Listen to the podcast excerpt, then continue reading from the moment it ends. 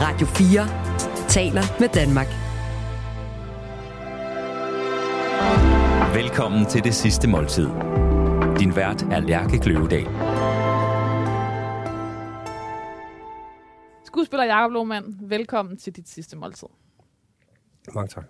Du har hovedrollen i Paprika Stens film Fædre og Mødre. Du spillede også over for Paprika i hendes uh, sidste film, Den tid ja. på året. Du spillede en af de bærende øh, roller i DR's terrordrama, Når støvet har lagt sig. Du blev Bodil-nomineret for din rolle som politimand i actionfilmen Shorta. Du fik en Roberts for bedste birolle i tredje sæson af Bedrag. Du har været med i tv-serien, TV2-serien Norskov og Overleverne og havde hovedrollen over for Anders Mattesen i spillefilmen De Frivillige. Alligevel, så er det rimelig fast, at i den research, jeg læser om dig, at så er der altid lige sådan en med, Jakob Lohmann er sådan en, man ikke lige ved, hvem er, når man ser ham. Man, kan, eller man, man, skal altid, man leder lige efter navnet, Ja, når man, øh, når man ser hans ansigt på skærmen. ja. Hvad er det for et øh, paradoks? Altså, det var bare for at sige, at dine meritter er jo, altså hvad skal jeg sige, det giver jo ligesom sig selv. Ja, Og så er der, Måske. et, og så er der et eller andet i, i den der. ja altså, jeg har jo stået på mange øh, festivaler, hvor der er en, der siger, øh, hey, vent lige lidt, hvad fanden? Øh, er det ikke, øh, hvem er det nu, du er? Og så siger jeg, "Jamen, jeg hedder jeg, Jamen, det, nej, det, jeg ved, jeg kender dig. Og sådan noget. Så siger de, så går, de kan ikke finde ud af det, så siger de, hey, så får de en kammerat. Hey, Dennis, kom lige herover, siger de så.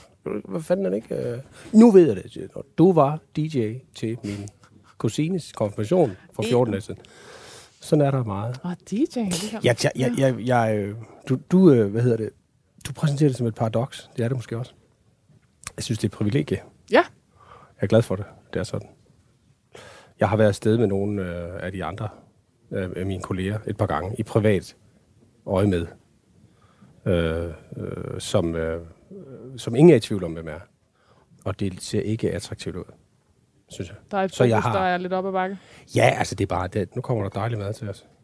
Der er et tidspunkt på aftenen, hvor det ligesom øh, stopper med, at vi overhovedet kan føre en samtale. Ja, fordi der er nogen, der skal have en selfie. For der er nogen, der skal have med. noget. Alle skal have noget. Uh, Jonas! Så, Nu, nu siger Jakob dejlig mad. Det, Ja. det vil tiden jo vise. Og jeg tror, den er, Det er sikker. Jeg ikke kan sikkert. mærke det. Den her. det siger jeg bange for. Fordi at, øh, Jakob, din menubeskrivelse var jo sådan relativt kortfattet.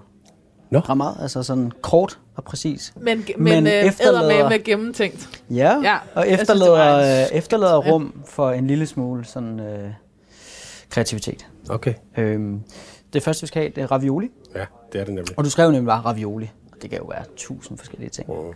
I det her tilfælde er det et fyld med ricotta og salsiccia, en lille smule artiskok. Så er der øh, tomater, og så er der sådan en, en sauce med, ja, egentlig bare oven i tomaterne, med en lille smule fong og en masse urter og sådan noget. Nej, Og så er der pecorino romano. Det er den, der det? Er den ost, der ligesom øh, kommer meget igennem. Ikke? præcis aromaen ligger sig over bordet. Så skal vi have lidt at drikke til, mm. og vi skal have en øh, Pinot Noir fra Kalifornien. Mm. Sådan noget bread and butter, Skal vi nemlig. som jeg Og den- tror, der er faktisk rigtig mange, der, øh, der drikker. Fordi nu øh, havde jeg den lige med i går herind, Ja, øh, og der var mange, der var sådan, åh ja, den der, den kender jeg godt. Det er, det en, ikke så øh, tit? altså, nej, men der er også noget med navnet, ikke? Altså, det er, sådan, det er et navn, Jo. man kan huske. Ja. Det er ikke Chateau... Så man kun kan huske i sådan en. Præcis. Og det fået både, både i hvid og rød, faktisk. Så. Og, og, og, øh, og du, det var det, du skrev. Du skrev Ja. bread and butter. Jeg skrev lige præcis den der. Jeg øh, har, har aldrig været Pinot Noir skør. Nej, Og så kom min kammerat ud med den der for to år siden. Mm. Og øh, så blev jeg forelsket med det samme ja. i den der. Så det er den helt korte. Det var simpelthen... Og så Historie. forelsket, at du måtte tage den, hvad Ja. ja. vil jeg sige, med dig i Ja, graven. den måtte, ja, Ja. ja, simpelthen. Ja, Ja. Godt Meget. søbet ind i den her, lægger jeg mig ned i kisten. ja, lyder præcis, skønt. som bliver simpelthen helt over dig. Og øh, hvorfor skal vi have... Øh, Velbekomme. tak, Ja, tak. Jonas. Mange tak, Jonas. Øhm, hvorfor? Mm. Øhm, jeg vidste bare, at, øh, at pasta skulle være der et eller andet sted. Ja. Fordi jeg er øh, vild med pasta. Ja. Det er jo en... Jeg, jeg kan ikke forstå, hvorfor den der bølge, der var tilbage i, og det er i 80'erne, hvor de sagde, "Ah, bare spis pasta. Bare spis pasta. Alle, der skal tabe sig, alle, der skal træne, alle, der skal komme i form. Alt, alt der skal bare have det godt. I skal bare spise så meget pasta som overhovedet muligt. Og der må man mildt talt sige, at vi er, en anden, vi er et andet sted i dag. Jo, men det er som om, den er ved at vende igen. Er det det? Ja, Det lyder godt. altså jeg, jeg, jeg tror, man er blevet enige om, at man måske ikke taber sig af pasta. Nej, Men, man ikke. men den er ikke ligesom, den var jo nærmest udskammet i et øh, årti. Ja. Øh, I al sin øh, hvidhed, gluten, Ja, ja, øh, det er det. sprængte et eller andet. Carb. For jeg var en pastadreng. Er du tosset? Ja. Virkelig. Bare helt skør med pasta. Så derfor så skulle vi have den, når jeg alligevel- skal dø, så skal vi altså have den der, ikke? Og er det sådan noget, at det bare det fungerer på alle tider af døgnet og til alting? Nej, det gør det overhovedet ikke. Det, men det fungerer vældig, vældig godt her. Og så synes jeg, det der med øh, raviolien, det er så elegant. Og det, Ja. er så, øh, det er så præcist og enkelt. Og det er, er et foretræk, hvis det endelig skal være. Altså det er klart, som dreng, der sidder jeg jo bare og skovlede mig igennem Ja. spandevis af bolognese og carbonara og sådan noget. Ikke? Men du, men du kom fra et pasta hjem. Det ved jeg ikke, om jeg gjorde. Nej, det gjorde jeg ikke som sådan. Jeg tror mere, det var mit eget, det var mit eget trip som sådan ung mand. Ja. 20'erne og sådan noget. Også fordi jeg røg på det der. Jeg var, jeg var glad for sport. Og Så du skulle have noget hurtig energi? Nej, jeg synes bare, ja. noget pasta. Det lød godt, og så passede det mig strålende, fordi det smagte så godt. Øh, det smager godt, mand. Nej, nej, nej. Ikke? Det er godt. Hold da. Må vi bande? Ja. Hold da kæft. må bende øh, alt, hvad man vil. Ja, jeg skal ærligt sige, jeg synes faktisk, det har været svært at lave en overskrift på dig.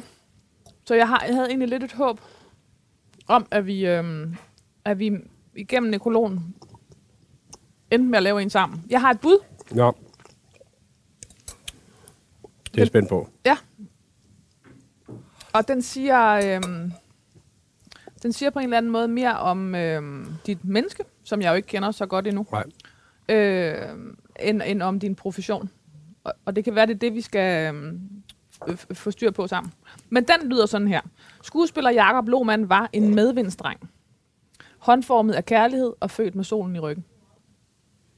Det er fra Berlinske 2019. Ja. Hvad synes du om den som et overskrift på dit, på dit, øhm, på dit liv? Det passer meget godt med, at når jeg kommer ind til dig i dag, for eksempel, eller når andre skal spørge mig om noget, så synes jeg, at jeg har en helt usandsynlig kedelig øh, historie, øh, konfliktfri historie. Ja. Så jeg kan tit blive nervøs for, øh, eller ikke nervøs for, men jeg, jeg kan tit blive sådan, hvem gider at høre på, mm.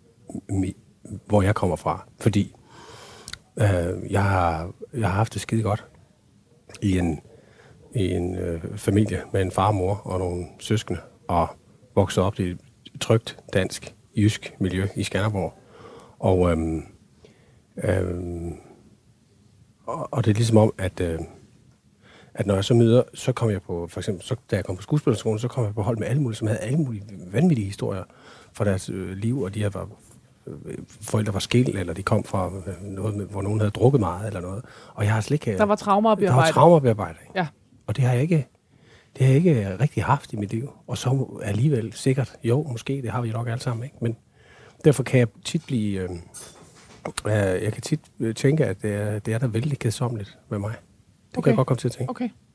Men er der noget med, man kan sige, i alle mulige andre fag, øh, man kunne gå ind i Ja, som menneske, øh, så var det ikke en bekymring, man behøvede at have med sig, om man var øh, spændende nok til at udfylde sin profession. Eller forstår du, hvad jeg mener? Altså, der er noget Ja. med, at som skuespiller, så, så, så, eller som kunstner, ja. at så er der en, øh, måske en forventning om, at der skal være et, et eller andet lige i lasten, En som, eller anden kant, eller et eller andet mærkeligt der. Er øh, det. som man har brug for netop at bearbejde, eller øh, fortolke, eller... Øh, Ja, ja, præcis. Ja, Ja, og det er først kommet, det er først kommet senere med mig, efter at der er nogen, der synes, det var interessant at interviewe mig. Så Okay. er den der ting kommet. Det der med at spille skuespil, det er jo bare... Øhm, det er jo bare... øh, Det, det, det er der jo heldigvis nogen, der synes, at jeg er god til. Mm. Og derfor er det mit job, og derfor er, og, og det er jeg sindssygt glad for. Og jeg, der er intet, jeg heller vil lave. Øh, men det har jeg ikke, min oplevelse er overhovedet ikke, at det der med at spille skuespil kommer fra, øhm, hvad jeg har oplevet eller ikke oplevet i mit liv. Sådan har jeg det slet ikke. Det, er ikke, det det, fag. det handler ikke om, hvilken bagage du har med, men, Nej. men om øh, det, det håndværk, du øh, står med, det og det, handler det nærvær. øh, Og, inspiration, jeg henter, henter ned ud fra alle mulige andre steder Ja. ja. end mig, faktisk. Ja. Og så handler det rigtig meget om, hvad der står på papiret, og det ja. handler rigtig meget om, hvad den instruktør, jeg arbejder med, gerne vil, og, og øh, hvad de forfattere, der har skrevet tingene, øh, gerne vil. Og jo mere, jo mere jeg, øh, hvad hedder det, jo mere jeg udlader mig selv af den proces, jo bedre. Det er min erfaring. Ja, sejt. Cool. Ja. Så er der måske en virkeligheden... Altså, så, så synes jeg, vi skal lade den stå, den her overskrift. Altså, for nu. Det lyder sådan her. Skuespiller Jakob Lohmann var en medvindsdreng. Håndformet af kærlighed og født med solen i ryggen. Ja, det kan jeg godt skrive under på. Altså, det er Og prøv lige høre. min egen oplevelse. Det er sgu da... i Det er da ikke selv forbudt, er det? Fu- Jamen, jeg mener, det er da fuldstændig øh, ekstraordinært, at nogen siger sådan om sin øh, barndom. Det i sig selv, synes jeg jo er... Øh, altså, det synes jeg da, at vi skal klappe meget mere af, i stedet for at prøve at, Ja. at finde håret i suppen. Eller forstår du, hvad jeg mener? Jo, jo. Altså, Jamen, det, det- det, det, er jo- ja. det er jo det, der er det øh, sjældne. Ja. Jeg synes Ja, ikke, måske. Eller er det? Det ved jeg ikke. Jeg ved det ikke. Jeg, jeg synes, de der kammerater... Altså jeg, håndformet af kærlighed og født med solen i ryggen, det er da sådan noget, man selv har lyst til at, at give sine sin egne børn med i... Øh, ja, det er det nemlig. ikke? Ja. Jeg har to af dem jo. Og det kunne det godt lyde som om, at det hele var fryd og gammel. Det var det overhovedet ikke. Og jeg har haft min... Jeg har haft alt det der, jeg synes, der bør være. Jeg har haft mit teenageoprør og min, øh, min slåskampe med min far, som er i samme, endte jo, vi ender jo i samme branche som min far. Um, og, og, og, og, senere har jeg måske haft det lidt med min mors måde, og, og, og det, det er lidt kommet som, synes jeg, efter 30 eller sådan noget, efter 35 måske. At der bliver konfronteret med min evigt positive mor, der, der øh, jo hylder, at positivitet og samtale kan løse alt. Og det er jeg virkelig stødt på i mit voksne liv, at det kan det ikke. Så det har jeg været nødt til at gøre op med. Altså, fordi du har helt konkret oplevet, at, at, at, at, at de, den værktøjskasse, du havde fået med hjemmefra, ikke virkede. Ja, Ja. absolut. Fuldstændig. Og en værktøjskasse, som jeg var fuldstændig overbevist om, var komplet til at løse alle problemer. Okay. Det tør jeg godt sige. Hvad ramte dig så? Så ramte det mig bare, øh, især i det her fag, at du render ind i ting, som er øh, umulige at løse. Og kun kan forlades. Projekter, der ikke øh, vil lykkes øh, øh, samarbejder. Jeg samarbejder. Ja. Ja. samarbejder. Altså, jeg, jeg, jeg, jeg har aldrig forladt noget. Fordi det er, Du har for godt det har jeg bare, til. det er åbenbart for godt Ja. ja. opdraget til. Jeg burde have forladt noget. Mm. Og øh, jeg burde have forladt... Øh, der er også noget i, i, i mit privatliv, der, er- der er kæresteforhold og sådan noget. Jeg burde have, have forladt tidligere, hvor jeg er blevet ved med at insistere på, at samtale og hvad skal vi sige, øh, midtersøgning kan løse øh, ting. Og, det, og jeg har troet, at det at forlade noget var dårligt Ja. og var destruktivt. Og det har jeg måttet erkende til stor glæde for mig selv, at der er der en, der er der en hel øh, kasse af, øh, af ting. En helt ny værktøjskasse, som Ja. faktisk stod parat, hvis du... Ja, som ja. jeg har haft sådan, sådan en stor boks, hvor der stod kynisme på. Ikke? Ja. Som, den, går vi, den går vi altså ikke ind af. Sådan, sådan, øh, sådan er jeg ikke. Og det har været øh, nødvendigt at åbne den boks der. Okay, ja. Din, Ja. ja. Øh, jeg starter din nekrolog. I den danske filmbranche blev Jakob Lohmann ofte beskrevet som skuespillernes skuespiller. Sådan en alle i branchen øh, kendte og respekterede, men som seerne lige skulle bruge et øjeblik på at sætte navn på, når han tonede frem på skærmen.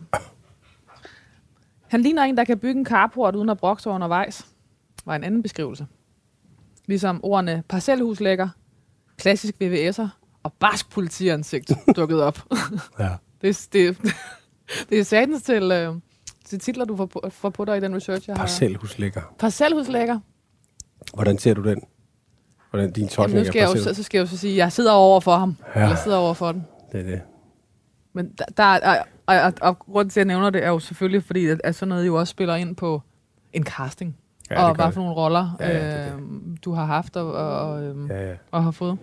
Her skal vi sende et stort shout-out ud til Paprika for at give mig den der julefilm der. Ja, hvor var du spiller, ligesom- spiller hendes øh, Ja, der var i, ligesom, øh, det var ligesom, det var bare godt set af hende. Det, Ja. det var bare godt set, at, øh, og, det, og det var sjovt, fordi det, det var i tråd med, at jeg, jeg havde sagt til mig selv, at nu vil jeg kraftedeme gerne lave noget andet.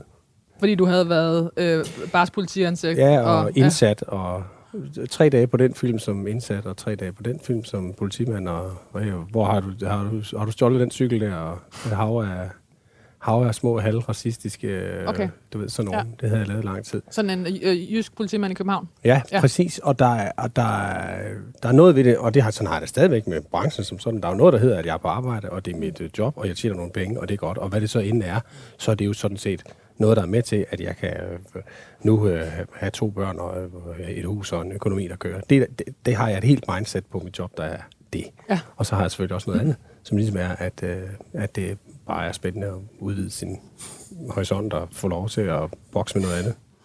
Og det hjalp hun til med, den gode paprika. Hvad så hun? Hun, hun så, at, at, øh, at, at jeg kunne spille det almindelige. Og at jeg, det almindelige med et problem. Mm. Det var det, jeg havde ønsket mig. Og det var det, hun så. Jakob Ulrik Lohmann Ja. ja. blev født i Odense og voksede op i lillebyen Stjerbakker, siger man det sådan? præcis. uden for Skanderborg. Men det var selve Skanderborg, som han så tilbage på som sin barndomsby. Byen, der formede ham og prægede ham, indtil han flyttede hjemmefra. Det er for politikken 2020. Det var for på Café Bohème, Skanderborgs kreative samlingssted. Jakob Lohmann levede sit ungdomsliv. Mm. Stedet for de første scoringer. Ja. Den første cigaret op på taget. Og så var det stedet, hvor hans band Naughty and Nice fik lov til at spille. Faktisk omvendt. Nej, nice and naughty. Nice and Naughty. Altså, jeg havde det sådan, hvis man laver et band, der hedder Nice and Naughty, så er det fandme lige før, man skal have det op i sin, øh, øh, sin nekrologoverskrift. Ja, Altså, undskyld mig. ja. Nice and Naughty. Nice and naughty. Ja, det hed jeg simpelthen. Det hed vi simpelthen. Vi var unge. I, I var unge og prøvede at tænke, hvis den ikke går med Nice, så går den nok med Naughty. Ja, det er det. Altså, det er jo sådan noget start gymnasiet, oppe på Skanderborg Arms Gymnasium, hvor vi har det her band, og det går bare stærkt, ikke? Og vi får bare, vi får nogle bajer, og der er dejlige damer over det hele, og det er bare vildt sjovt, og vi, øhm, ja, det var bare en fest. Han voksede op på, øh, på landet med højt til himlen og udsigt til himmelbjerget. Ja. Hvorfor griner du? Der var ikke udsigt til det himmelbjerg, Nå, og nå. det, vi boede et sted, hvor øh, der, min mor og far fik aldrig fældet de der kæmpe store fyretræer, der stod i vejen for det. Og da de så solgte huset, hvor vi boede, som lå højt, og hed Lejerhøj, fordi det lå højt, så fandt de ud af, at øh, Gud, dem der så flyttede ind, de havde fældet de der og nu kunne de så se Nå, til himmelbjerget. altså. Se nu der. Men det kunne, man kunne sætte sig op på en anden bakke, der, så kunne vi, der fik vi, det var sådan et sted, vi kaldte øh, Knotten, så kunne man gå op på Knotten der, og så kunne man få nogle drinks, og der tog vi gæster med op om sommeren. Selvfølgelig, så det var sådan på- panorama, en skue, Ja, så skuepladsen. Ja. gik først op, øh, jeg tror først det gik op for min mor, for efter vi var flyttet, det kunne de have haft inden for huset, altid. Men der stod nogle kæmpe store fyretræer i vejen der. Moren, Eva Lohmann, var skolelærer, Ja. og faren, Lars, Lars Lohmann, var skuespiller og verdenskendt i Skanderborg, fordi Ja. han spillede borgmesteren i Jul i Gammelby. ja, det var han i den grad. Jeg skrev autografer i 3. klasse, Fordi din far var... fordi min far var borgmester Hermand i, i jul i Gammelby. Men det er også det der med at være provinskendt, som Ja. er noget andet end at være københavnerkendt, ikke? Jo. Jo, det er det. Men det er også det der med, så er det ham, der var skuespilleren. Ja, det var det. Altså, Det var det. Det mærkede vi tydeligt. Det vil sige, det mærkede vi rigtig tydeligt.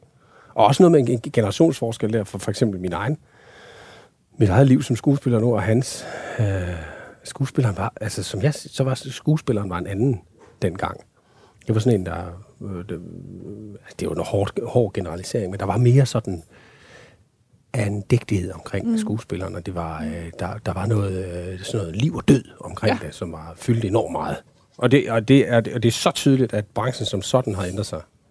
Dengang, du, du, pointene for at opføre sig ordentligt er, er steget kraftigt siden dengang. Dengang var det mere sådan øh, normalt, at skuespillere var ekscentrikere og var øh, sådan absolut øh, var dem i fokus. Det handlede om dem, og det var, det var øh, når de kom, så var der ligesom noget ro og noget afstand omkring dem.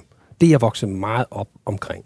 Og det er ikke min fars skyld som sådan, det, det, det, det var han jo bare en del af, men sådan var det. Og da jeg starter, da jeg bliver færdig på skolen, starter på Aalborg Teater og sådan noget, der er der det samme. Der er sådan den samme øh, rangorden i det, og dem, mm, der har de store roller, eller dem, der er ældre måske, eller sådan, de, de, dem, dem havde man, når de talte, så var der stille, og de, men de måtte godt afbryde dig og sådan noget. Og nu er, det, nu er det virkelig helt anderledes til min udelte fornøjelse. For jeg, var, jeg havde ikke trivet godt i det miljø. Jeg tror simpelthen ikke, jeg havde klaret at være skuespiller i øh, 70-80'erne. Det tror jeg ikke. hvor der blev stille, hver gang du kom ind. Ja, og der var sådan en underlig, øh, ja, den der underlige rangorden der, som jeg slet ikke, øh, den kan jeg slet ikke tilslutte Er det i virkeligheden den andægtighed, øh, du selv har øh, driblet lidt udenom?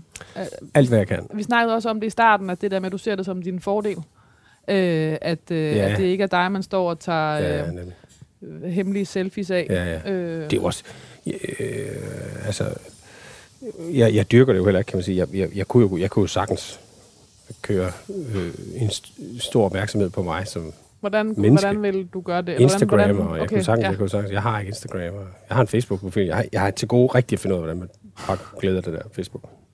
Men altså, det, jeg mener bare, man kan jo godt, man kan jo godt gøre større opmærksomhed på sig selv. Du kan jo godt sætte dig ind og deltage i alt, hvad der Ja, er. dukke op til, hvad der er af Altså. røde løber. Og, Nå, men ja, men du kan også sætte dig ind i alle øh, øh, quizprogrammer i fjernsynet, og at, at, at, at det bliver, her kommer Jakob Lohmann, mm. og så, og øh, ham har vi, øh, han, han er med her, ikke for, for noget, han laver, eller spiller, eller portrætterer, eller noget som helst, men bare fordi han er Jakob Lohmann. Mm. Det kan du jo godt selv være med til at dyrke op. Og det prøver jeg måske at holde en lille smule igen med. var din far ekscentriker? Ja, Eller ja, altså, ja, det er han. Ja, det er han. På en, på en fed måde, og til tider belastende måde er han det. Ja, det er han. Han, øh, han- han har...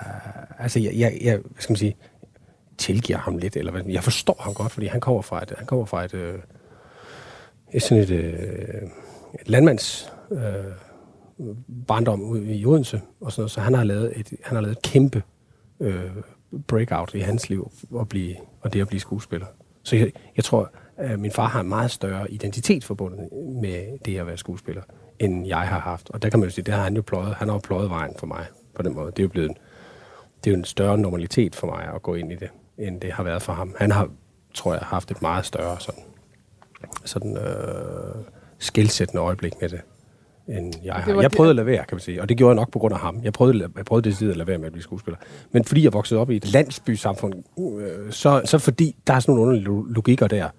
Altså selvfølgelig er bærens søn god til at bage brød, ikke? Så det er helt naturligt, at hvis der var nogen, der skulle sige noget, eller nogen, der skulle rejse sig op, eller nogen, der skulle spille hovedrollen i skoleforestilling, eller nogen, der skulle præsentere, øh, eller tage et billede af, eller klædes ud som en sjov, så var det mig. Ikke? Så jeg blev også sat i den der. Så derfor har jeg ikke, det var, det var nat- naturligt øh, for mig at, at, gå den vej. Men så fordi jeg havde set de der premierefester og, og på Aarhus Teater, hvor min far var i den der periode, og Aalborg også, og men jeg synes, de skabte sig så mærkeligt. Jeg synes simpelthen, de opførte sig så underligt, og var så Altså, så falske kunstigt? og udenpå og ja. kunstigt og sådan noget. Øh, så var jeg bare sådan, det skal jeg slet ikke. Jeg, det skulle jeg, skulle jeg sgu bare ikke. Jeg skulle være politimand, det var jeg helt overbevist. Når du skulle være politimand? Ja, det tænker jeg. Okay, Jeg så tænker, er der sgu da noget øh, retfærdighed til i forhold til øh, Jamen, synes du, det er alle politimænd, der ligner politimænd? Altså, det gør de selvfølgelig, når de får en uniform på. Jeg vidste det bare ikke. Nej. Jeg vidste ikke, at du ville være politimand. Jamen, det, ville jeg, det, det var jeg helt opsat på, at jeg skulle Okay. være politimand. Og hvorfor blev du det så ikke? Det er et godt spørgsmål. Heldigvis ikke. Jeg synes, politiet har det hårdt. Jeg synes, det er synd for dem. Jeg synes ikke, de får nok i løn og alt muligt. Og jeg har snakket med mange politimænd, fordi jeg har spillet mange politimænd. Så i din research har du været ja, omkring? Ja, da vi lavede den der short, så der havde vi en, øh, en, øh, en, en politimand med ude. Og øh, der kunne jeg godt høre på den måde, den, øh, det øh, liv, han havde, at det er rigtig godt, at jeg ikke blev politimand. Mm. Der var altid fest og mange mennesker i hjemmet i Jakob Lohmanns barndom. Ja. Det var trygt og rart. Øh, så, Jacob, så Jacob kastede sig tillidsfuldt i armene på alle, der kom ind af de altid ulåste døre. ja. Hvor er det fra? Det er fra filmen af 2019. Nå, det er sjovt. Jakob var en rigtig morstreng, Ja. der gjorde alt, hvad hans forældre sagde. Ja. Alene af den grund, at han var så glad for dem. Jeg lyver ikke for dig. Også for filmene. Ja. Ej, hvor ser det godt ud. Hvad hedder det? I skal have bøf banæs Ja, vi skal. Yes. med pomfritter. Mm. Og øh, jamen, der er ikke sådan vildt meget Det er sådan at sige en ærlig om bestilling, ikke? Altså, der Ja. er jo Altså, ikke, det er sådan... lad altså- være med at rode for meget rundt med det, og bare lave det Præcis. ordentligt. Steg, steg din bøf ordentligt, Ja, Lav lav, gode lav dine pomfritter. selv. og sørg for at Siger du, det er nemt? Er det det, du siger? Sig mig. Åh, åh. Alt er jo relativt. Fordi i så får det Det er jo nemt, hvis man kan. Ja. Men øh, når man har gjort det nogle gange, så er det ikke Nej. det sværeste. Altså, bøffen skal steges ordentligt. Ja, Fritterne skal være sprøde, og der Yes. skal syre nok i banasen, ikke? yes, korrekt. For der er ret meget... f- Der, jeg vil næsten sige, at man kan faktisk godt justere... Jeg ved godt, det måske lyder lidt vanvittigt. Man kan godt justere sin banase i forhold til, om det skal være med pomfritter, eller om det skal være med salat. For typisk på salat, så er der sådan en eller anden form for vinaigrette, så er der mere Ja, syre. det er det. Så når det er pomfritter, som vi også har med hvad hedder det, frityreolie og så videre, der er endnu mere fedt, end der er i kødet i forvejen. Så kan man skrue lidt op for syren i banase. Det har jeg Ej, faktisk aldrig det tænkt over. Nej. Se nu der. Så ligger der lidt øh, frækt hvidløg derovre på. Ja, så der, jeg startede med, med hele hvidløg og masser af timian og masser af smør og sådan nogle ting. Og så kan man få hvidløget med, og man kan sidde og pille det lidt ud, hvis man har lyst til det. Det man Og så har Pinot øh, Noir den fået lov til bare ja, at jeg, vil jo, jeg, jeg vidste faktisk ikke helt, øh, da jeg gik herind, om, om jeg ville sige det eller ej. Jeg har jo været på jagt efter et, et ekstra ønske, Ja. som ikke har været muligt for mig at simpelthen finde. Jeg har simpelthen støvet byen Jonas, rundt you tried and det. failed. Hvad er, det sker lykke, der? er, det lykke, er det sket før i programmets historie? Jeg tror måske en enkelt eller to gange, det er sket. Altså, jeg, vil sige, jeg, kan ikke, jeg kan ikke genkalde, at du ikke har lykkes med noget før. Nej. Men denne gang, Ja. Simpelthen. Ja, jeg gjorde, hvad jeg kunne. hvad, det, hvad skulle vi have haft? Jamen, det var en øl fra Skagens Bryghus. Ja. En væltepeterøl. En vældig bedre. Så jeg vil rigtig gerne tilbyde dig en anden øl. Hvis det... Men det smager jo så godt. Denne vin. Altså, denne Jeg vin ja, vil jo være okay til. Og det er jo Trods er jo ikke ikke? helt umuligt for Nej. den at strække sig hen over Nej. kødet. Bestemt ikke. Men, men, hvorfor det, men hvorfor vil du have væltepeter til din bøf banæs? Jeg laver en tv-serie i for 8-9 år siden, der hedder Nordskov, hvor vi, øh, øh, som vi optog i Frederikshavn, og Frederikshavn Kommune og Frederikshavn by gik vældig ind i det der projekt og behandlede os som konger og dronninger deroppe. Og der øh, øh, boede vi på et hotel, som jeg jo lige har været oppe på nu, øh, som hedder Jutlandia, og den meget skønne øh, chef for det hotel, Camilla Frost, hun har en bar dernede, og der serverer de så fra Skagen Bryghus, der kan du få en, en række øl, øh, og den ene, den lidt tunge af dem hedder Væltepeter. Væltepeter. Og jeg har ellers ikke været til de der tunge øl, men den der var bare fuldstændig fremragende. Ja. Og meget rørende, da jeg så kom op her for en måned siden, så stod der, så fik jeg det samme værelse på Jutlandia. Det har de ikke glemt. Med en væltepeter. Nummer skilt. 109, så stod der en væltepeter, Ja, og så det stod der fint. velkommen hjem, Jacob. Var det ikke rørende? Nå, så bliver du helt rørt. Ej, der bliver jeg godt Det er god service. Det det er det er sgu fandme god service, Det er og det holder vi af. Jeg tror faktisk, det fordi der, den, var, den var ret høj på procenter. At Ja, ja. hed væltepeter. Ja, der, det giver god Ja, jeg tror heller mening, ikke, at det er man har ligesom havde Nej. raslet herfra. Nej, nej, hvis du får den er også velvoksen. Det er sådan en god, stor øl. Ja. Så to af dem, Jeg så kan du jamen, godt det, dele op nu på nu værelset. siger du, det var deroppe, ikke? og det er faktisk de eneste steder, jeg har kunne finde frem til at kunne få det. Ja. Ellers så skulle jeg til at have det fragtet hjem og sådan noget. Det, Ja. det er Jamen, der har ikke du nå. fejlet, Jonas. Ja. Der sidder vi her og spytter i Så vi Pinot må- Noir. Jeg vil jo mene, at der var øh, masser af ølbutikker i København, som specialiserer sig inden for Ja, men alt muligt. Ikke? fra hele Europa. Men Men, jeg- jeg men Væltepeter kunne- kunne de ikke øh, hente ned. Nej. Vi har den til gode. Vi strækker den med Ja, den her præcis. og satser Det på, kan være, det sker. og så satser jeg Vi- på at, at have et lille juleline på comeback på, på den næste. Okay, sejt. Åh, det er godt, det Men her. i hvert fald. Jakob Lohmann havde det så godt hjemme hos sin far og mor. Det bliver ved. Ja, det gør det. Det gør det. At hans ungdomsoprør var det kedeligst tænkelige. Jeg, jeg fortsætter det samme. Ja, ja. Og at moren øh, til sidst så sig nødsaget til at bede ham om at flytte hjemmefra. Ja, der har jeg holdt studenterfest i, det ved jeg ikke, 6-7 måneder i træk. Har jeg bare drukket øl og hørt uh, Pearl Jam, og Og op og vise der var det ved at være nok. og op og vise dem det der sted, hvor man kunne have set, eller kunne se himmelbjerget. Ja, ja. Øh, Nej, der er vi flyttet. Det var det Okay. sted til 6. klasse, vi boede derude, men... men, Noget øh, modvilligt flyttede Jakob Lohmann endelig. Men planerne om fremtiden var stadig eklatant fraværende. Så han arbejdede lidt øh, på konditori, Ja, som pædagogmedhjælper og som Ja. skibums. ja, Han spillede tennis på ambitiøst niveau, ja. men som 22-årig fik han en diskusprolaps, som satte punktum for den sport, der ellers kunne have blevet til noget seriøst. ja. Det passer ikke. Nå, Nej, det var sgu aldrig blevet seriøst. okay. Det ville være, jeg vil elske, det var sådan. Jeg vil elske, det var, at der var en historie med mig, der hed, at jeg var den næste Boris Becker, men en tragisk rygskade gjorde. Ja, Så det var, altså, jeg vidste det hele tiden. Ja, Jeg vidste hele tiden, okay, det her, det, der er langt, Ja, der er langt ja. til den top der. Men det betyder jo ikke, at du ikke har glæde af det, og jeg er den dag i dag decideret sportsgal. Men, øh, men en kæmpe del af mit liv, kæmpe, kæmpe, kæmpe også, og en helt, min absolut største inspiration til at, at spille skuespil, til at Nå, lave. Ja. Jakob anede ikke, hvad han ville. Skuespiller skulle han i hvert fald ikke være. Det var noget påtaget pis. Det var Berlinske 2019. Øh, hvor ingen var det, de sagde, de var. ja. Han besluttede sig derfor først at gå i, moderens, eller i morens fodspor og startede på lærerseminariet. ja. Jakob Lohmann tilbragte et par år på studiet sammen med de strandede filosofer og andre, der bare hævede deres SU. ja. Det er godt skrevet. En af Jakobs fars kollegaer ville gerne øve lidt tennis. Og Lars Lohmann foreslog, at han mødte sønnen Jakob, der spillede sporten på divisionsniveau. Kollegaen hed Lars Kålund og var lige blevet direktør på Østergasværk. Da de lavede en aftale om, at Jakob lærte Lars Kålund at spille tennis, og Lars Kålund lærte Jakob at spille komedie. Jakob Lohmann kom ind på skuespillerskolen i Aarhus i første forsøg, Ja. og en ny verden åbnede sig for ham. En verden, som roterede om ham selv og hans egen navle. Det er fra filmen af 2019. Ja. Er det, føles det stadig rigtigt? Ja. Ja, det føles 100% rigtigt. Jeg anede ikke, hvad jeg skulle ind på den skole. Jeg kom bare ind. Og så overtages det af et gigantisk ego-trip. Gigantisk ego-trip. Jeg er verdens bedste. Det er der ingen tvivl om. Jeg er kommet ind på den her skole. Det her nåleøje, hvor så mange kæmper for at komme med, hvor folk søger hvert år og sådan noget, og jeg gør det bare lige i første forsøg og sådan noget. Og jeg troede reelt, det havde... Jeg troede, der var en sandhed i det. Så derfor må jeg være gudsgave til al kunst i hele verden. Ikke? Så vi drak bare. Det var sådan lidt...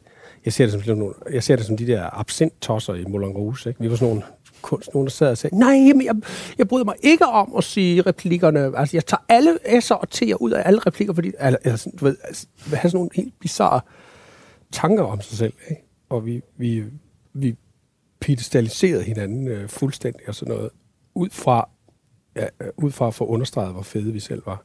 Det er sådan en lidt hård generalisering, men sådan, sådan oplevede jeg. Jeg har snakket med, med nogle af mine holdkammerater om det også, som også har haft den samme oplevelse, men bare ligesom det der. Ikke? Og så møder vi så på andet år, møder vi den her teaterpædagog, Finn Hessler, og så, så ændrer tingene sig kraftigt. Og han, har, han er en kæmpe, kæmpe inspiration for mig også den dag i dag, for han fik ligesom, han fik ligesom bare vist mig, hvad, hvad det kan, det her fag, og hvem jeg er i det. Og, altså, det opdagede jeg selv, men det hjalp han til med. Og det var et godt tidspunkt, fordi vi, Hvad vi sagde var, han til dig? han sagde, og nu, nu skal du forestille dig, nu skal, nu skal du forestille dig, at jeg gør sådan her med fingrene. Jeg laver et lille bitte, så jeg laver verdens mindste tissemand. Og så sagde han, I er kommet ind på det her. Og, så, og det er der nogen, der håber kan blive til det her. Og nu laver jeg sådan en meter, en, en, en, øh, en halvanden en, meter der mellem og mine fiske hænder. og ikke? lavet som om, han Ja. har fanget en laks. Ja, I er kommet ind på det her, og nogen håber, og måske tror på, at det kan blive til det her. Måske, hvis I arbejder hårdt. Og, ikke? og så lavede han nogle helt simple øvelser med os. Sådan. Og det var slet ikke for, altså det, det var konstruktive øvelser, det var ikke for at trække os ned i noget som helst. Men vi opdagede bare, hold da kæft. Hvad bad han jer om at gøre? Jamen, øh, prøv at, ja, hvad bad han også om at gøre? Jeg kan huske, han, han bad øh, en af mine holdkammerater om at tabe Joachim, han. Han sagde, han var ikke så glad for, han sagde, han er, jeg er en dårlig taber. Okay, men så laver vi en øvelse, hvor du taber hele tiden. Så du må kun, du er inde på den her madras, du må ikke gå ind på den her madras, og nu taber du bare. Så nu, øh, nu, nu, laver, nu leger vi som om, at du har tabt. Hvor- Hvordan får det til at føle og sådan noget? Og så kunne han ligesom manipulere med øvelsen og sige, nu er du, nu er du tabt igen. Hvis han kom for langt ind i, så begyndte at vinde ind i improvisationen, så kunne han få ham til at tabe igen. Så nogle ting konfronterede han os med. Uh, Altså noget, der i virkeligheden var meget altså, øh, nært og småt. ja, nært og småt. Og i mit tilfælde var det sådan noget med, der var det meget noget med det der med, at du var inde på, hvor han sagde, det er så nemt for dig, Jacob. Mm. Det er simpelthen så nemt for dig. Du kan jo, du, du, du gør jo, hvad vi siger, og sådan noget. Du, du gør jo, hvad man siger, og du lærer, kan du lære den her tekst? Ja, det kan du godt, og sådan noget. Kan du spille vred? Ja, det kan du sagtens, og sådan noget. Men hvordan er det så? Hvordan er det at bare kunne det hele? Så lige så langsomt, så, så sidder man der og glor på sig selv, ikke? Og finder ud af, at man ikke kan en skid, jo. Og at det var, det var sådan et mini-storhedsvandvid, ikke? Over at nogen havde, at jeg var blevet lukket ind på en skole. Der skulle åbenbart ikke mere til. Min ryggrad var ikke større end det. End at, fordi jeg havde klaret det der nåleøje, så var det bare, så var det hele gjort. På teaterskolen fik øh, Jakob Lohmann storhedsvandvid. Han Ja, følte ja. sig som verdensmester. Nå. Øh, han var konstant stiv og troede, at han skulle revolutionere det hele, mens han gik og sagde, fuck Kim Bodnia, fuck Al Pacino. Han havde en nedladende tilgang til verden omkring sig og hånede dem, der havde succes. Og hvad? Og hånede dem, der havde succes. Ja. Og nu skal jeg skynde mig at sige, det er jo skrevet på dine egne udtalelser. Det er jo Ja. ikke noget, folk har sagt om Nej, jeg forstår. Det, det er Jeg jo forstår. ret øh, afgørende her. Ja, ja. Det er jo det laveste, ikke? Er det ikke det? Er det ikke det laveste, der findes? Og have det sådan, og Ja, men den sådan om- branche, man er på vej ind i. Altså, Ja, er det rigtigt? Er det, øh, Ja, det er det. ja, det, det Det er er fra... det. Åh, jeg hader det. Ja, Jeg hader, det er rigtigt. Det er jo rigtigt, ikke? Ja. Og så noget med at sige, ja, ja, netop fucking bot, ja. Så kom Pusher, ikke? og han var jo bare fremragende i den der Pusher. Og så var ja, ja, ja, det kan jeg sgu da også gøre. Sådan noget. Hvad, hvad- han, gør- det er jo bare, det er jo bare, han improver jo bare, han har jo ikke rigtig øvet sig og sådan noget. Ja. Selvfølgelig har han det. Selvfølgelig har han tænkt sig vældig godt og grundigt om med det, og så, og, så, øh, og selvfølgelig er det en kæmpe investering af ham, og selvfølgelig er det alt muligt og sådan noget. Og så sidder man der inde på sit lille bitte, på sin lille bitte skole med sine hellige øh, idéer under indf- kraftig indflydelse, fordi man er kan ikke rigtig styre andet, end at drikke sig fuld midt i, sin, midt i sin, sit storhedsvandvid. Og så sidder man der og, og hakker på dem, som rent faktisk har succes med ting og sådan noget. Det er da det laveste, der findes. Jakobs overspringsforhold til alting blev sat i perspektiv, da hans mors veninde døbte ham den gyldne dreng. Ja. Ordene begyndte langsomt at resonere hos Jakob. Det gik op for ham, at problemet ved at være den gyldne dreng var, at han ikke skulle slås for noget. Det blev omkostningsfrit at leve. Det gjorde et stort indtryk på Jakob, der i samme periode var med på et filmkursus i Nørre Snede, hvor der blev stillet nye krav. Underviseren gik til dem, og da Jakob på et tidspunkt i en øvelse skulle illustrere følelsen af at tabe eller lide nederlag, var det umuligt for ham. Det var dybt utroværdigt. Det gik op for ham, at ham, der troede, der kunne øh, det hele, i virkeligheden kunne ingenting. Det er jo også for Berlinske 2019. Ja. Min eneste drivkraft havde været at imponere folk og score damer. Ja. ja. Tak for i dag. ja.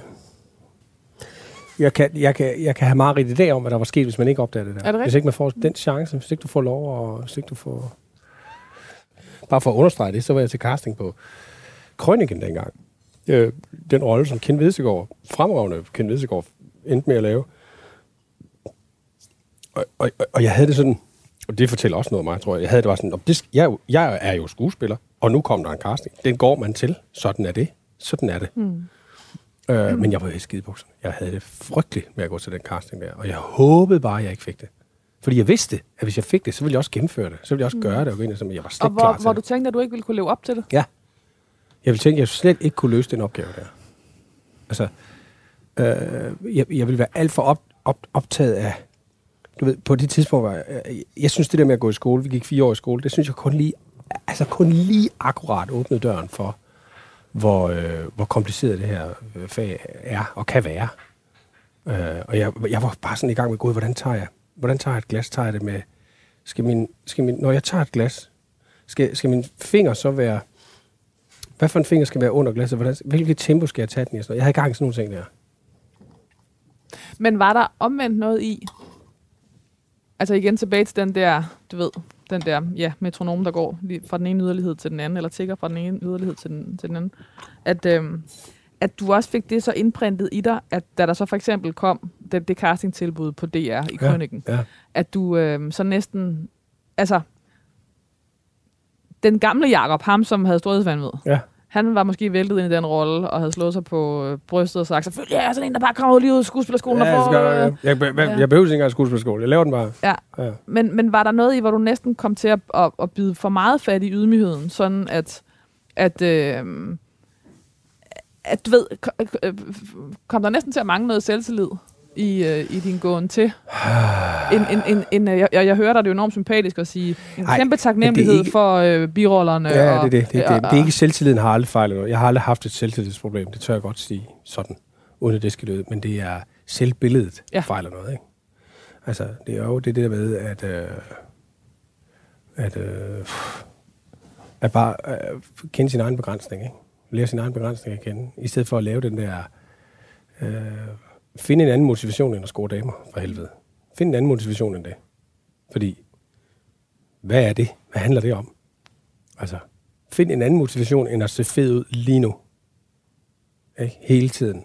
Tur, tur gå ind i et, et rum, et arbejdsrum med dig selv og med alle mulige andre, og være så grim og så dårlig og undersøgende og svag, øh, som, som det nu kræves, eller som der nu opstår. Tur stå ved det, og tur være i det. Og, og jeg kan kun huske, at det, det handlede, jeg kan kun huske, det handlede om at være fed. En fed fyr, en lækker fyr. Mm. Og en øh, charmerende, unik type. Du ved, der, der kunne til enhver tid uh, være oven på en hvilken som helst situation. Det kan jeg kun huske, det handlede om. Men alligevel så er der et billede af, du siger, at hvis, øh, hvis nu øh, Lars Korlund og øh, Sederholm og havde, havde budt op til dans på, øh, på øh, Dr. Dante, så, Ja. ville, så ville du være dø, Ja, men, det, men det behøves jeg jo ikke, for jeg sad jo på skuespillerskolen. Jeg var jo min trygge lille, jeg var jo min trygge lille andedam der. Så jeg kunne jo godt bare, det kunne jeg sådan skole ud til, og så kunne jeg se, jeg, jeg, jeg, jeg kunne godt se det der, og vide, at sådan havde jeg det med det, men så lavede jeg sådan en, men det har slet ikke noget at gøre. Det er lige meget. Fuck Kim Botnia, mand. Fuck Nikolaj Kors, det er lige meget. Men man vidste jo godt. Jeg sad og kiggede på nogle af de ting, de, de lavede og sådan noget. Jeg sad, og jeg var også over på Mongo Park og se nogle ting, og jeg var inde og se en forskning, der hed Kunst på Kan du huske den? Ja. Inde på øh, Ja. Betsy. Jeg kan ikke huske, om du Dansen et eller spiller. sted. Hvor jeg bare sad med, jeg sad med øh, åben under på lyber, ikke? Mm. Og så øh, gennemgå den der proces, og så komme ud. Og så få lov til at stå og arbejde med nogle af dem, ikke? Det var bare vildt. Jakob øh, Lohmann fik respekt for at kunne noget. Ikke for at imponere andre, men fordi det gjorde noget vigtigt for ham selv. Hos sportsheltene hentede han inspiration til disciplinen i at forberede sig. Jakob valgte ikke længere den nemme vej, men forsøgte altid at gå direkte ind på det sværeste. Ja. Det er der er kommet et stykke. Ja. Det tog også sige. noget tid. Kommer Jonas Ja. og hjælper mig. Ej, det dufter det vidunderligt, når det er gode ting. Ja, det er godt. Det er bare... Det er hele min familie lige der. Det er simpelthen en... Øh... Det er de mest øh, crazy te-drikkere, verden har set. Okay, de, er de nørder? Nej, Nej, det er mængden af det, te, det er volumen. og det er niveauet. Altså, det, er, det skal være det der, ikke? Jamen, vi skal have ost. Ja. Så på tallerkenen, tre forskellige oste. Det er alle sammen komæl. De to første, eller hvis vi starter fra venstre side, så er det en havgus, øh, som er en Unica ost. Den næste er også en Unica ost, og det er en ost, der hedder Den Hvide Dame. Den skulle egentlig være kaldt Den Fede Dame, men så var der noget politisk omkring, at det måtte man ikke. Og sådan. Og så Så blev det det bare den hvide. Okay, det var et, et, et, et, blegt modsvar. Ja, Ja, okay. Jeg tror, øh, altså hvad historien går på, så er det noget med, når man gik og producerede det. Fordi der er så meget fedt i den. Altså den, den er så fedtholdig. Ja. Og så kalder man den den fede dame. Og, men den, og den hvide dame lyder som et... Som et Ja, men der er, noget, der er noget politik i, at det ikke er så pænt Nej, at kalde det fede dame. Okay. Nå, på den måde. Ja. Og den Okay. sidste øh, er lidt sjov. Jeg ved ikke, om I kender den, men det er, Det er ham herude. ja, det er en blå ost fra øh, England. Nå. Ja, og det er en ost, der hedder sådan Shropshire, hvis jeg kan sige det rigtigt. Øh, for noget, der hedder Colston. Okay. Ja. Ej, vil du have den til at danse Og, med øh, teen, eller hvad? Nej, ikke nødvendigvis. Jeg, jeg, jeg faldt bare over den, og så har Mm. jeg arbejdet øh, med noget, noget andet engelsk også for samme område, så hedder Niels Yard, som laver helt fantastiske cheddar og sådan nogle ting. Så, Ja, ja. og så tænkte jeg, det ville være lidt sjovt. Så er der en, øh, en øh, sådan kvædekompot og lidt Bornholmske rokiks. Og øh, ja, så tilbage til det, vi, vi de startede våde med, varer. til, Ja. ja. til te, som er, er øh, Earl Grey fra Perks. ja. Og der skal man jo gerne lige stå i kø i, i et halvt år, før at komme ind i butikken. Det beklager jeg. Nej, men det, det er så fint, det er så fint. Men det siger noget om, hvor, hvor populært det er at drikke god te. Ja. Jeg tror, det var det, jeg ville sige med Ja. Øhm, så er der en lille rom, Ja. som er en Diplomatio Reserva Exclusiva. Ej, hvor er det en dejlig servering, det her. Både at få te og rom og ost i samme... Øh, Og øh, så lidt vigtigt faktisk. Jeg ved ikke, om, om du kender den her. øh, den her øh, mælken Ja. er, er lige tom for tise. det skulle nemlig være mælk fra Tise Ja. ad libitum. Og øh, jeg må faktisk øh, krybe til korset og sige, jeg tænkte bare, jamen det er fordi, der skal være masser af mælk. Ah, Jeg anede ikke, at der simpelthen er en mælk, der hedder ad libitum. ad libitum. Ej. Ja. Men øh, der blev jeg klogere. Og hvad, hvorfor skal vi have... Øh, hvorfor skal vi have ost? Fordi det er, det er skør med. Ost. Jeg er ikke til det søde. Nej. Jeg er til salt og fedt. Det er, mit, det er min last i livet. Ja. Og, øh, og øh, ja, der er, der er intet som øh, ost, der fremmer samtalen, og det tænkte jeg, som øh, vi skulle ja. her. Ost kan man sidde og dimse med, og du kan tage en lille bid, og du kan tage en stor bid, og der er forskellige ting, og, og, øh, og du får ikke det der sukkerchok, hvor du ikke kan tænke dig om. Så Og der er også noget med den, der, der er også noget både, øh, altså sådan, der er også noget uforpligtende ved osten. Nu ved jeg godt, nu ligger den i slutningen af et måltid, men sådan en osteservering, den, den kan, man kan gå Ja. mange veje. det kan man. Det kan blive en kæmpe aften, det kan blive kort visit. Ja, det kan, præcis. der er sådan noget, øh, Det er det. Og det kan, det kan strække sig jo. Det kan man, den kunne jo sidde her, den kunne jo stå her halvanden time nu, mens vi bare... det kun blive bedre. Ja, ja. Det er lidt svært med en is eller et eller Ja, det er lidt svært. Ja, den, øh, den, Tiramisu'en bliver også kedelig. Ja. Det, er, det er en god samtale spise. Det er ja, rigtigt. det er rigtig en god pointe. Ja. Og teen, det er din familie? Ja, det er det bare. Det skal- det- det er bare med hjemmefra. te, og vi har simpelthen, ja, de drikker baljer af det. Jeg er den mindst ramte, tror jeg. Mig og min lillebror, vi, vi er måske ikke helt lige så vilde. Men min morfar og min søster, de Det drikker te. ned ja. Ja, det kører baljer. Og min niece, min søsters pige, de hun drikker også bare te. Så det, det, når de er ude besøger, så er der så kan sådan to baljer te. Det forsvinder på no time. Det er helt utroligt. Så derfor er det vældig hjemligt, og når, du nu skal, når jeg nu skal dø i morgen, så Ja, ja, så tænker er det jeg, rart jeg at skal Så må det godt være lidt hjemligt. sende en homage til. Velkommen. Jakob Lohmann arbejdede 10 år som teaterskuespiller, før han for alvor ramte det bredere publikum. De 10 år, øh, altså Jacob, var det også der, du fik lov til at perfektionere øh, de, de fire år fra teaterskolen, hvor du ikke helt synes, du blev færdig? Eller hvad? Perfektionere er jo det gale ord, i hvert fald. Jeg fik, jeg fik, jeg fik bare lov at opdage den gave, det er, at det her, at når du ryger ud i et arbejdsliv, så skal du præstere. Mm. Det er ikke sådan, så meget anderledes end alle mulige andre uddannelser, hvor du så skal ud og, og, implementere det i et arbejdsliv, ikke?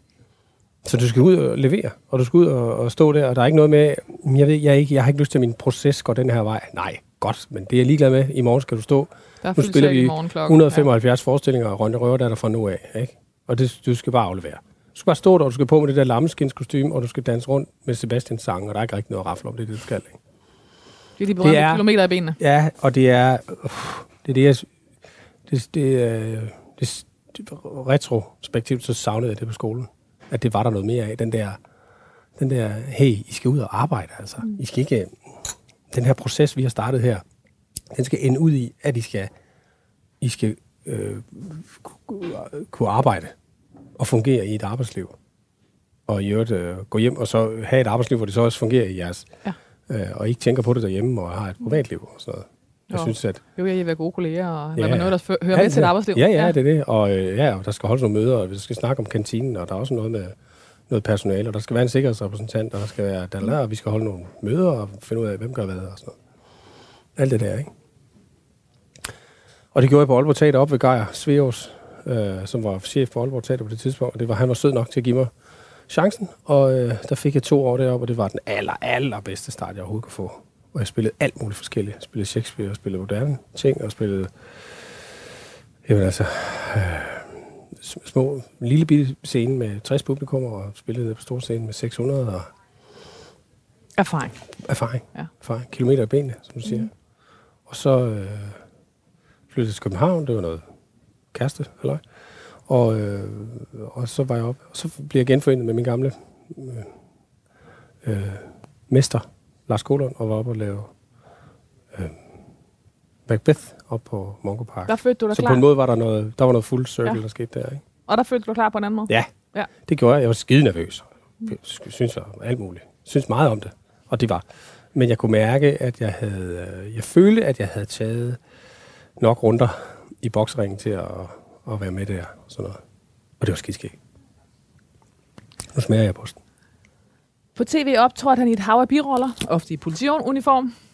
Han fik sin første gennemgående tv-rolle, da han spillede politimanden Mick i Anna Pil i 2008. Ja. Hans store gennembrud kom i TV2-serien Norskov, som han blev Robert nomineret for.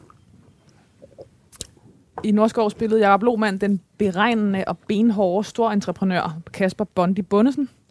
En rolle, som Lohmann fik solid anmelderros for. Der er noget med det der med, at man kan spille nok så meget på teateret, men, øh, men de, de, altså, det er bare med mm, tv, der kommer et andet, øh, en anden, øh, ja, en, en anden Respons, bredde. eller? Ja. Ja. ja, det er det. Det er jo klart. Filmmæssigt havde Jacob Lohmann øh, stort set altid haft funktionsroller, som skulle smy- fylde små huller i handlingen ud. Men efter tv-succesen i Norskov blev Jacob Lohmann tilbudt større roller, der også var mere fremtrædende, og, øh, og der kom også en spirende interesse for udlandet. I 2020 vandt han Robert for sin rolle i tredje sæson af DR-serien Bedrag. Jakob Lohmann var dog ikke til stede for at modtage prisen. Han var blevet hjemme for at passe søn, så hustruen Louise kunne passe sit arbejde. Ja. Det lyder jo flot, Det lyder skide flot. men var det lidt irriterende? Det var kæmpe tilfældighed. Men jeg tager den da. Det lyder så Den ser godt ud, ikke? rummeligt. Ja, Jeg tror også, Jeppe Gervig Gram, der havde skrevet øh, bedrag der, han sagde det også op på scenen. Det er derfor, det er blevet sådan et... Han sagde det ligesom, at... Fordi der var ingen, der vidste, at jeg ikke var der. De havde lige vundet. Jeg ringede til Karoline Slytter, som som producerede. var producent på. Ja. Og sagde til hende, jeg kan ikke komme til det der. Robert der desværre, fordi vi var... Altså, havde du tænkt, du ikke ville vinde? Ja, altså... Øh, det tror jeg... Ja. Eller, Det- det spekulerer jeg føles sgu nu ikke så over. meget. Nej, altså jeg har det, det kan, vi, det kan vi snakke længere om. Jeg har det mærkeligt med de der prisshows der. Mm. Så jeg, det spekulerer jeg slet ikke over, om man vinder eller ej. Sjovt udtryk, det der vinder. Er det Ja. ikke sket? Jo. Nå, lad os snakke om det. Men, øh, men øh, ja, øh, så jeg sidder på Fyn, hvor min kone er på optagelse. Min kone er sminkør, stylist. Også på På film på Åh, tv, ja, ja. Og hun sidder dernede, vi sidder og laver retfærdighedens rytter dernede. Og vi har lige fået vores, øh, vores eller vores dreng er ikke så gammel der. Så jeg sidder dernede og siger, at jeg kan ikke komme. Og så, fordi, og så siger hun, jamen det skal jeg nok. Og, fordi så, så siger hun, jamen hvem, hvis du så vinder, sagde hun så. Hun var meget grundig med det. Hvem vil du så have, hvem vil du have, skal holde en tale? Så sagde jeg, altså for det første, så vinder jeg jo ikke øh, noget som helst. Og det, så det bliver jo lige meget. Men det gør du bare, siger så. Karoline, det gør du, du går bare og siger, men hvad vil du have, jeg skal sige? Det finder du ud af. Du, tak, sig tak for det. Og det glemmer Start, start med tak. jeg starter med tak, det er godt. Ja, okay, sådan noget. Og så vil, viser, så vil skæbnen, at selve øh, årets tv-serie pris, den ligger lige før Ja. birolleprisen der. Så den, og den vinder de så. Og så går de ligesom ud bagved, og så kan man ligesom guide sig stille og roligt ind i rummet igen og sætte sig ved sine bord. Og de falder selvfølgelig i snak derude og falder en anden om halsen og sådan noget. Men så showet går videre indenfor. Og der står Oliver Sale, som er vært, og siger, ja, ja, og vinderen er Jakob Lohmann. Og så er der ikke nogen. Og så må Claus Ries, min gode ven Claus Ries, som var min mednomineret i samme kategori, og som har siddet, og når vi nu har brugt ordet vundet, så har han jo så lige tabt. Mm-hmm. Han må sidde og sige, ja, Jakob er her ikke. Nå, hvor er han henne? Alt det foregår ligesom fra scenen. Jamen, han er her ikke. Jeg ved ikke, hvor han er. og, så, øh, og så kommer de så endelig op. Og det er så Jeppe der, der siger, ja, men Jakob er her ikke, fordi han passer. Med tiden fandt Jakob Lohmann ud af, at hovedrollerne var sjovest at spille for Euroman 2018. Nu kommer det. Fordi man hele tiden var på, og så satte rollen sig også fast i en. Man havde mulighed for at påvirke historien, og som skuespiller var det det, Jakob Lohmann gerne ville. Påvirke andre mennesker. Ja. Er det rigtigt? Ja. Der kom et forfærdeligt citat ud af det der. Der kom sådan nogen, der havde læst det i min egen branche, sagde, fordi der var en, jeg tror hun får skrevet på et tidspunkt hende der også, eller overskriften hed, øh, Lohmann vil ikke spille, Lohmann vil kun spille hovedroller fra nu af. Jeg tror, hun fik det ud af det. Okay. Og det var der nogle af mine kolleger, der kom og sagde, Nå, ja. så kommer hovedrolleskuespilleren. Det var der et halvt års tid med. Og det var jo vidderligt ikke det, jeg mente. Jeg mente bare, at den der kæmpe store forskel, der er på at spille biroller og hovedroller, som er virkelig to forskellige discipliner. Mm. Som jeg synes bare, og i og med, at jeg har spillet så mange biroller, og så få lov til at gøre det med den der bundesen der Norskov, det var bare, det var bare en, en ny følelse og en, øh, en ny disciplin, som var skide sjov at prøve. Det der med, at når du er hovedrollen, så kommer folk jo, så kommer så, så, så omstændighederne kommer til dig. Det er dig, der skal og så spilles du op af. Så skal, du, jeg skal spilles op af, og, der, og jeg skal reagere på de mm. ting, der så kommer til mig. Og det er skidskægt. Det er simpelthen skidskægt. Ikke fordi det ikke er skide sjovt at spille biroller. Jeg havde på det tidspunkt bare gjort det i 10 år, ikke? Der er et eller andet, nu vil jeg godt, at jeg bliver ved med at, at, at blive det der billede med den der metronom, der øh, vender. Ja. banker frem og tilbage. Det er bare sjovt det der med, at du, der, der har været sådan noget meget sådan slå, slåen hårdt i bordet. Øh, det skal, skal kraftet med ikke være skuespiller. Det er sådan nogle påtagede typer. Ja, ja. Så har der været sådan en, øh, kom ind, kan I andre ja. Ja. se, hvor let det er? Excuse me. Ja. Så har der været en, gud, hvor er øh, alle øh, de, dem, der var de store stjerner på det tidspunkt, eller og mange af dem er jo stadig er det, gud, hvor er de latterlige. Det er jo så nemt. Ja. Ja. Så er der en helt ydmyghed omkring, jamen jeg er slet ikke klar til at, at, ja. Ja. at gå ind i en, en hovedrolle på DR. Jeg er så lettet over, at jeg ikke fik den. Ja.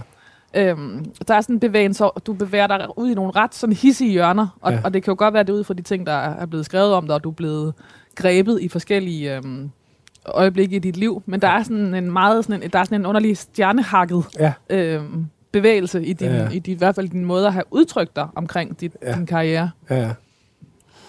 Og så er der selvfølgelig et eller andet helt dramaturgisk forløsende ved, at du slutter med at sige, det er helt vildt dejligt at spille hovedroller, fordi det er der, jeg øh, egentlig gør det, jeg gerne vil. Det er der, jeg kan påvirke andre mennesker. Ja. Det er der, at, at jeg står godt i min egen rolle. Ja, ja. Ja, ja, det er jo det, den gør, hovedrollen. Du, du, du står jo, og, du, du er jo også publikums spejl ind i historien, Ja. ja. sådan er det tit, ikke? Så det er bare... Øh, det er skide sjovt. Kunstnerisk og øh, ind i øh, projektet. Det er også skide sjovt. Øh, hvad hedder det? Lavpraktisk og fagligt ind i at være sammen med de samme mennesker i lang tid, og være med til være med i maskinrummet meget mere, end hvis du er i, i øh, birolleland. Ikke? Altså, du er meget mere med ind i, hvordan, hvordan skal vi lægge det her an og sådan noget, og du bliver taget med på rådet på nogle andre ting, så det giver sådan en helhedsfornemmelse, som er større. Ikke? Med hensyn til det der med, at- at det hakker rundt, ikke? det er jo bare, det er jeg så taknemmelig for, at det gjorde. Det er så, jeg, jeg, har, jeg har ikke ret meget pænt at sige om ham der, øh, verdensmesteren på, Jakob på første år på Ej, det har, jeg, det har jeg virkelig ikke. Men, men, det, men det var godt for turen, der fulgte efter, at, den, at det kom den vej. Og måske sk- sådan er, skal det være, ikke? Altså, jeg er glad for, at der ikke er for mange videooptagelser med mig. For da jeg var førsteårs elev på skuespillerskolen, men, men hvis de har været med til at give mig noget ballast til, til, til der, hvor jeg er i dag, så er jeg dybt taknemmelig for det. Jakob Lohmann elskede sit arbejde. Han elskede at kunne få lov til at leve af det, han allerhelst ville. Han elskede at kunne nyde sit arbejde hver dag, også når det var pisseirriterende. Hver gang Jakob Lohmann trådte på en scene eller stillede sig foran et kamera, var det med taknemmeligheden forrest. Ja, Er det stadig rigtigt? Ja, det er fra er det. 18 i... Uh, det er det. Det er Halvfemserne. det. Det er det virkelig. Også når jeg skal op klokken 4 om morgenen og udlægge en mudderpøl ude i... Øh, ja. Jeg gider ikke lige, når jeg vågner, vel? Klokken 4 og det andet.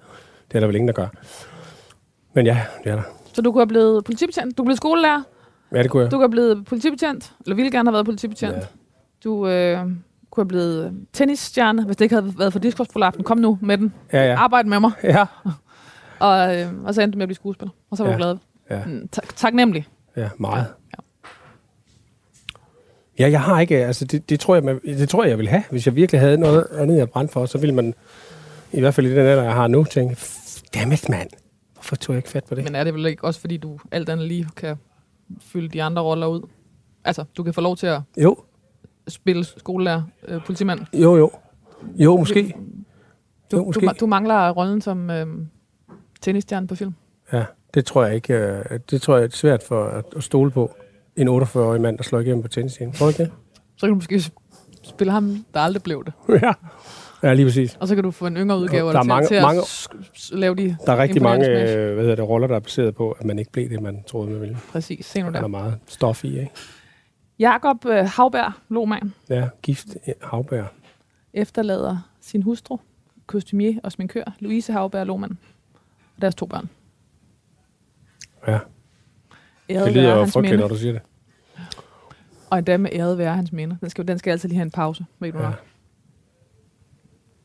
Gud ja. Puha. Jakob Lohmann, hvad skal der stå på din gravsten? Godt spørgsmål. Jeg tror, der skulle stå tak for den gang. Det er vel også et skuespiller-exit. Eller du ved, der er, der er et book i det. Ja, tak for i aften. Skulle der stå skuespiller? Jakob Lohmann? Nej. Altså, du ved, nej, Nej, nej. Du, øh, du skulle ikke have titel på. Altså det her med, det her med at være skuespiller, det er for mig væk i det øjeblik, at det siger tak for i dag, eller at forestillingen er slut, eller så er det altså væk. Jeg har, jeg har aldrig haft glæde af at, at have det med hjem, eller, eller øh, spekulere for meget på det, inden jeg tager afsted. Det er, det skal der under ingen omstændigheder stå skuespiller Jakob Lohmann. Jeg tror, det er vigtigt for mig, at der står Jakob Havberg Lohmann, Ja, fordi jeg er, meget glad for min kone. Det tror jeg er vigtigt. Uh, og jeg, jeg kan ikke lade være med at tænke på, at hvis der endelig skulle stå noget på min gravsten, så var det et eller andet til hende. For det er det, er det absolut største, der er sket i mit liv. Og så at i forlængelse af det, med hende. Ja, det er det. Ja. Ja. Ja, det, det, der har jeg været meget, meget heldig. Jeg føler, jeg har skudt på der.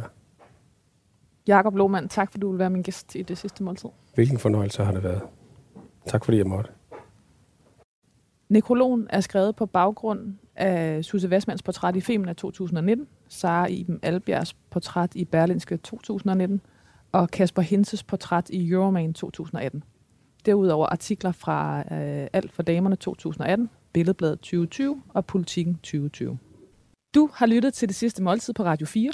Jonas Frank lavede maden, Kasper Risgaard var producer, Anna Padudan Møller researchede og hjalp mig med, med nekrologen. Jeg hedder Lærke Kløvedal, og jeg er glad for, at du lyttede med.